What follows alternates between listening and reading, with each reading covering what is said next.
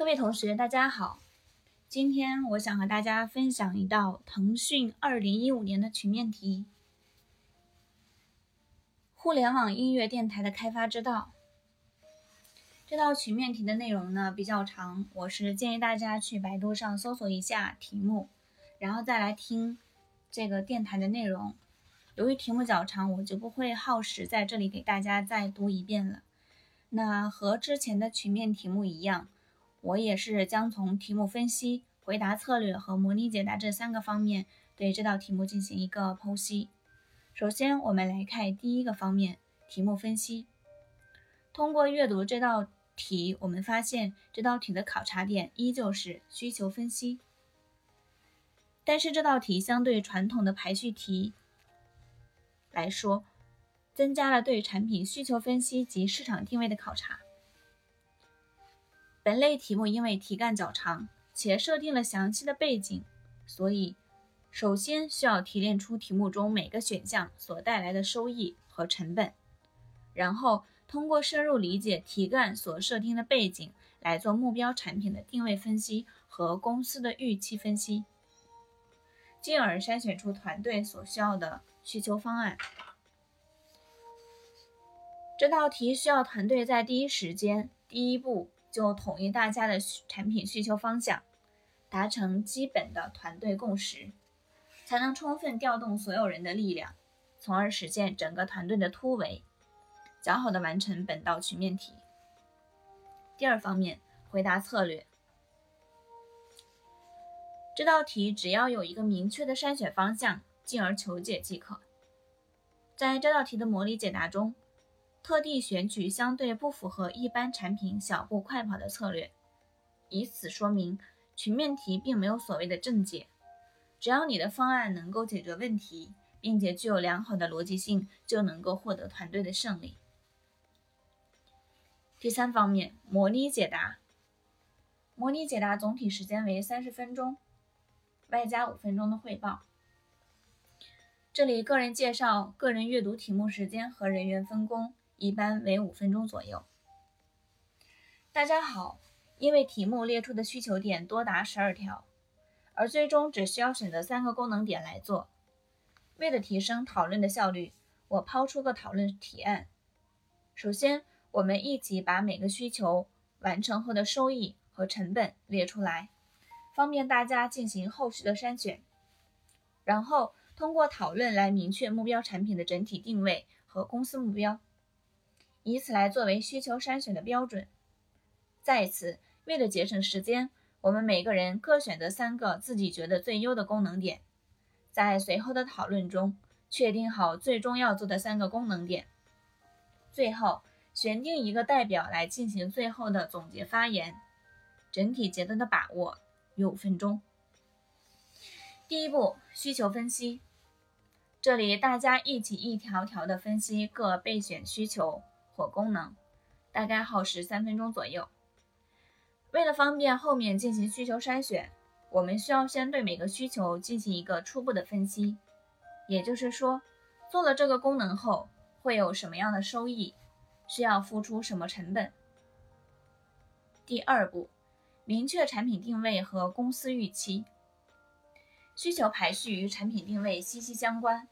为了提升讨论效率。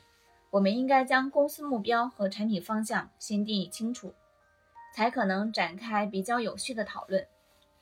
例如，BAT 这样的大型公司和创业公司的产品预期是不同的，所采取的方法也肯定不同，所以咱们需要先明确公司目标。根据题干背景，又考虑到这是腾讯的题目，我认为本公司应该是中等偏上的公司。因为在十二条产品功能中反复提及作品版权一项，说明公司实力比较雄厚。依据这样的背景，下面我们讨论一下产品方向。考虑到 BIT 三家公司实际上都有相关的产品音乐音乐产品线，且已经获得了比较庞大的用户基础，所以我建议把产品的方向定位为平台式的特色产品。这里产品方向和产品定位讨论五分钟左右。好的，经过上面的讨论，我们的结论是，我们的产品从属于巨头公司，目标是依托于现有的品牌优势和用户沉淀优势，建立起版权的壁垒。第三步，每人列举自己觉得最应该做的三个功能点，并明确好最终的方案。产品方向已经明确。为了节省讨论时间，下面每位同学按照既定的筛选标准，选出自己觉得最应该的三个功能点，并说明自己的理由。个人认为，咱们应该选择可以建立版权壁垒的相关需求。同时也要兼顾基础性的用户体验。按此标准，我建议先去掉个性化方面的内容，如二、五、六、十、十一的功能。在身材的功能中，我建议保留一、三、九，因为功能一和三都是版权方面的内容。虽然实现的时间可能会稍长，但这才是真正可以建立版权壁垒的点。同时，功能九又可以很好的保证听音乐的体验。这里完成的需求讨论十分钟左右。好的，大家已经讨论的比较充分了。我做一个总结，我们一致认为最应该完成的需求是一三七，理由如下：一，我们是 BAT 巨头公司，有足够的资金和资源来面对差异化。而且要针对全量用户。二，只有版权才是真正的壁垒，用户侧的个性化展示等需求不适合全量用户。三，在产品的初期设计中，只有先把内容这个硬骨头啃下，才能建立各种特性化需求。大家有什么要补充的吗？总计补充五分钟。第四步。选定团队代表进行最后的总结发言。尊敬的面试官，经过我们小组的讨论，我们认为我们电台音乐的手机功能为：一、拥有海量曲库资源，但因此需要支付不菲的版权费用和版权谈判时间；三、打造最快的专辑上线速度，各类专辑的发布日期基本与欧美国家同步。甚至比预定的时间更早。七、细致全面的频道分类，满足大部分用户的收听需求。乍一看，这三项都不太符合产品的小而美、最小产品准则等理论，但这是团队对题目进行分析之后的取舍结果。从题目来看，这家公司绝不是一家小型的互联网公司，因此我们大胆地定义为某讯。作为巨头之一，思考的模式一定是相对特殊的，因此我们大胆地把全量用户、新类型音乐及最重要的版权作为建立产品壁垒的方向。理由如下：一、我们已经拥有海量用户，我们的目标是全量用户；二、我们拥有足够的资金和资源，我们不仅要成为电台的一员，而且要作为最强大实力的电台。三，从长远考虑，媒体类的壁垒有且仅有内容一项，体验相对次要。